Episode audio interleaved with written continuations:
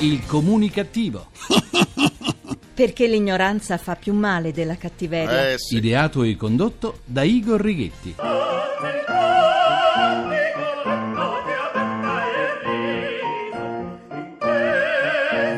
Comunicazione e buon sabato dal vostro comunicativo di fiducia Igor Righetti, bentornati alla nostra seduta radiofonica di gruppo di sana comunicativa numero 1655 col 55. Cominciamo la seduta di oggi parlando di abusivismo. I finanzieri del comando provinciale di Napoli, nell'ambito di un'indagine coordinata dalla procura, stanno eseguendo il sequestro di un villaggio turistico del litorale Domizio, ritenuto edificato in modo abusivo su un'area sottoposta a vincoli paesaggistici ed ambientali di proprietà della regione Campania. Il sequestro riguarda anche beni per un valore di oltre 25 milioni di euro. Mi chiedo, possibile che nessuno, ma nessuno si sia accorto di un fichetto secco con la mandorla dentro prima d'ora? Stiamo parlando di un villaggio turistico, non di una cantina. Possibile che questo villaggio turistico sia stato costruito in una notte? I misteri italiani. Eh? Soffermiamoci sui social network. In Italia andare su un social network fa parte delle attività quotidiane di un internauta su due, assieme all'accesso ai blog, ai forum e alle news. È quanto emerso da un'indagine TNS Digital Life presentata al Forum della Comunicazione Digitale a Milano. Ritengo che la maggior parte delle persone presenti su Facebook utilizzi il social network in modo superficiale, non cogliendo nelle reali potenzialità del mezzo e a volte commettendo errori di comunicazione che pagano a proprie spese, come pubblicare foto compromettenti o con amanti. I social network sono già stati la causa di numerosi divorzi. Un errore grave è quello di accettare chiunque chieda l'amicizia, dimenticandosi che i cosiddetti amici possono leggere tutto, ma tutto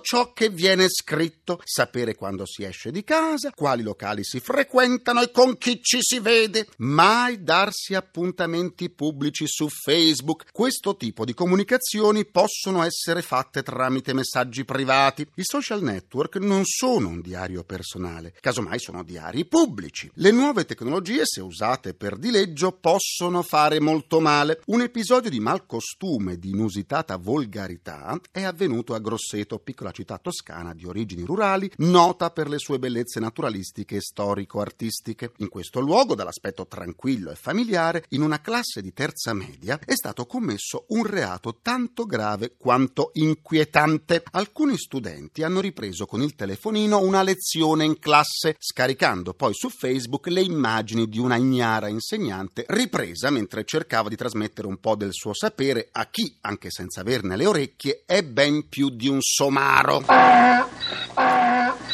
Eh sì, ma non soltanto questi asinelli, privi dell'intelligenza che contraddistingue questi miti e utili animali, hanno mandato in video la lezione. Hanno fatto molto di più. Hanno chiesto ai ragazzi guardoni della rete di esprimersi sull'insegnante, la quale, è forse superfluo dire, è stata sommersa di insulti. La professoressa, scoperto quanto stava accadendo, ha subito segnalato l'episodio alla polizia postale, che è risalita velocemente agli autori del trasferimento del filmato sul web. I ragazzi, sembra siano quattro, rischiano conseguenze penali nel caso l'insegnante andasse avanti, formalizzando la querela. Ma anche per altri alunni della stessa classe le cose non si mettono bene. Potrebbero dover ripetere l'anno per una bocciatura conseguente a un bel 5 in condotta. Per fortuna c'è il 5 in condotta. Al di là delle considerazioni morali, ne valeva la pena, cari ragazzi? Certamente no. Probabilmente nessuno, e in questo caso mi riferisco ai genitori, nel regalare ai figli un mezzo tecnologico così avanzato, come sono gli attuali telefonini, dà un minimo di indicazioni sull'uso sociale dello stesso e di Internet. Appare quindi in tutta la sua drammaticità quanto siano necessari confronti continui tra scuola e famiglia che hanno, sia pure in modo diverso, il compito di costruire un sistema di valori nei ragazzi. Fino a non molto tempo fa si pensava che il pericolo fosse all'esterno. Oggi oggi, con l'accesso semplificato alle nuove tecnologie, il pericolo è anche dentro casa. Ho paura. Cambiamo argomento di tanto in tanto, grazie soprattutto al grande fratello, grazie si fa per dire, la bestemmia torna a essere un tema di attualità. Considerata fino al 1999 reato penale, fu poi tramutata in illecito amministrativo. Un atto esecrabile di maleducazione, insomma, una volta molto diffuso, specie tra le popolazioni più umili. La Toscana è notoriamente la regione dove era più frequente questo tipo di imprecazione,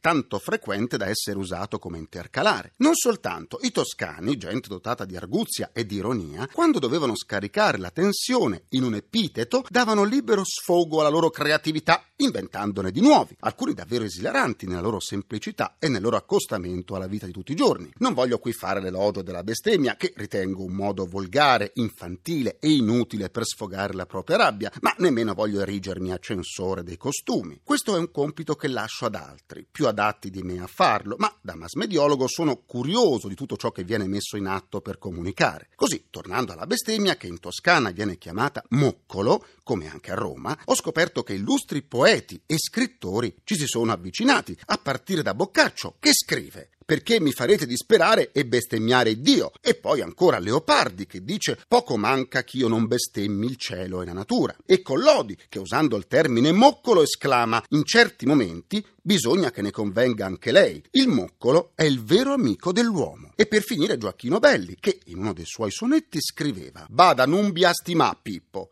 che Dio è uomo da risponne per le rime. Non ha avuto paura di Dio quell'uomo livornese, avanti con gli anni, che alcuni anni fa fu multato per turpiloquio da un agente che lo aveva sentito smoccolare. La multa doveva essere pagata in comune, distante una decina di chilometri dall'abitazione dell'anziano. Inforcata la bicicletta, unico mezzo di locomozione a disposizione, l'uomo smoccolava in continuazione e a ogni paesano che incontrava raccontava che andava a pagare per poter smoccolare. Una nuova tassa, insomma. Dice sempre sola condizione, parolacce no, no, no. Dice che io son carino, che so proprio un bel bambino. Chiede la linea al mio avatar per il nostro grrr, giornale radiocomunicativo che combatte la cellulite dei nei. Il prezzo dei carburanti aumenta di giorno in giorno. Continuando di questo passo, per gli italiani acquistare la verde li porterà a essere sempre più in rosso. Nel porto di Brindisi la Guardia di Finanza ha sequestrato circa 30.000 prodotti cinesi ritenuti pericolosi per la salute. Tra gli articoli sequestrati 26.000 paia di occhiali per la correzione della presbiopia e 2.500 confezioni di profumo. Dati i prodotti, potremmo dire che le fiamme gialle hanno avuto sia occhio che naso? Le sedute del comunicativo possono essere ascoltate anche sullo smartphone e sul sito comunicativo.rai.it dove potrete pure scaricarle in podcasting e sentirle in caso di smagliature al polpastrello. Per scambiarci un po' di sane comunicativerie vi aspetto come di consueto sulla pagina Facebook del comunicativo facebook.com slash barra igorrighetti. su Facebook. Mamma che taggata, un altro timpano perso. Oggi saluti comunicativi Marco Cesarini, Vincenzo Vinci Martino, Federico Sarissa, Clemente Anselmi, Nico Maccari, Moreno Soppelsa, Nicola Nigri, Pietro Zanarini, Ivano Ramaioli, Francesco Loddo, Federico Pollarolo, Francesco Palmulli, Gino Asero, Dario Bianchi, Vittorio Pisani e Marco Randazzo. Adesso ascoltiamo il promo del nostro concorso nazionale per aspiranti conduttori radiofonici. La radio è di parola!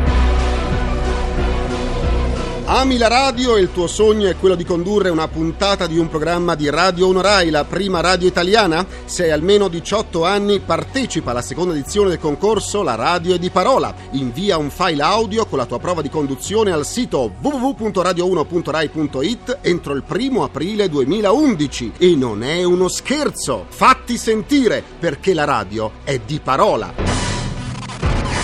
Le prove di conduzione devono essere inedite. Chi sceglierà la sezione costume e società potrà affiancarmi nella conduzione di una puntata del comunicativo. Venite a realizzare un vostro sogno a costo zero. Potreste diventare i conduttori del futuro. Vi aspettiamo. È tornato a trovarci il soprano Maria Caracallas, precaria del teatro lirico. Avete sentito il suo urlo di dolore per la situazione in cui versano i teatri lirici italiani. Buona comunicazione, cara Caracallas. Buona comunicazione! Eccomi qua, qua, qua, qua, qua, qua, qua. Per vivere ha messo a disposizione la sua voce per feste private, compleanni, matrimoni, funerali e collabora con varie società. Adesso con chi sta collaborando? Ora collaboro con una società che realizza il segnale acustico per l'etilometro. Quando le forze dell'ordine fermano qualcuno davvero tanto sbronzo, ecco che l'etilometro impazzisce! Interessante. Vuole sentire come interpreto il segnale acustico per l'etilometro? Oh mamma mia, non vedo l'ora. Oddio, Dio, Dio, Dio, Dio, che alito! Oddio, Dio, Dio, Dio, Dio, se sbronzo assai! No, no, no, no, non puoi, non puoi guidare, pagherai la multa! Fila letto e baci a piedi! Complimenti. Si sente che lei ha stemia, eh? Grazie al soprano Maria Caracallas, buona fortuna. Grazie a voi! No, non bevo, no, no, no, no, no! Facciamo un salto nella libreria comunicativa. Dite ai vostri padiglioni auricolari di seguirmi.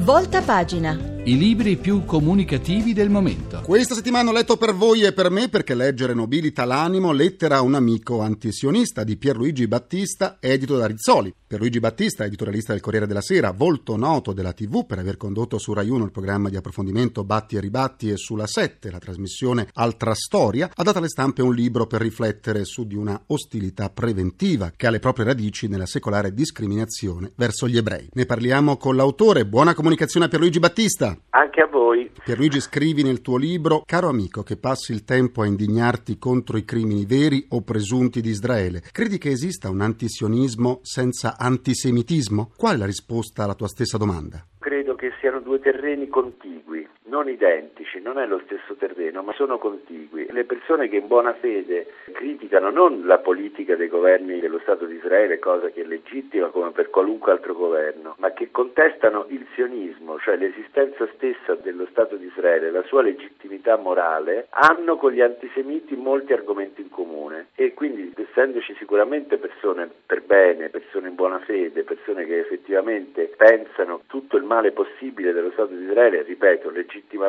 quando criticano il governo, meno legittimamente quando criticano uno Stato, cerco di metterli in guardia. Giorno della memoria, qual è il contributo alla conoscenza? La memoria non è un puro esercizio mnemonico di ricordo, un'attività diciamo così di contemplazione del passato, è l'idea di vedere come sono andate le cose rispetto a degli aspetti mostruosi diciamo della storia, di episodi raccapriccianti, pensando che capendo il meccanismo con cui quegli avvenimenti si svolsero si può evitare nel futuro una ripetizione di quegli orrori. Ecco, io penso che oggi, di nuovo, dopo tanti anni, ci sia attorno allo Stato di Israele, in quell'area geografica, persone, gruppi, poteri, stati che pensano che una soluzione finale del problema sionista sia la soluzione finale del problema ebraico, che quindi in qualche modo bisogna stare attenti all'oggi, non soltanto ricordare ciò che è accaduto ieri. Vi ricordo il titolo del libro, Lettera a un amico antisionista, è pubblicato da Rizzoli e ha 119 pagine. Buona comunicazione a Pierluigi Battista. Buona comunicazione a voi. Il prete mi voleva, Santo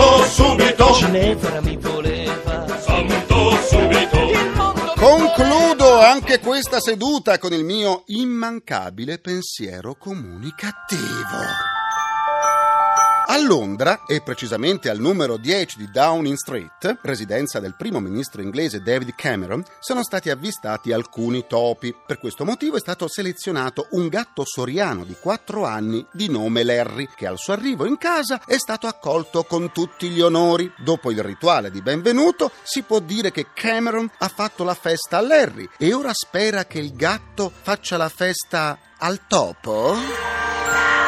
Ringrazio i miei imperturbabili complici Vittorio Lapi, Walter Righetti, Carla Pagliai e Massimo Curti. Un ringraziamento a Francesco Arcuri. alla console. Alla console c'è il nostro Harry Potter Gianni Fazio. L'ascolto della seduta di oggi del comunicativo vi ha permesso di accumulare altri 8 punti di sutura per vincere il nostro strabiliante premio. Un buono per l'autolavaggio in cui Anna Oxa si è fatta fare la conciatura per la prima serata del Festival di Sanremo. La terapia quotidiana del comunicativo Comunicativo tornerà martedì prossimo alle 17.20 sempre su... Rai Radio 1. Lunedì vi aspetto sul quotidiano Metro con i cattivi pensieri del comunicativo. Buona comunicazione e buon sabato dal vostro portatore sano di comunicattiveria. Igor Righetti, grazie a martedì prossimo. Il comunicativo. Perché l'ignoranza fa più male della cattiveria. Ideato e condotto da Igor Righetti.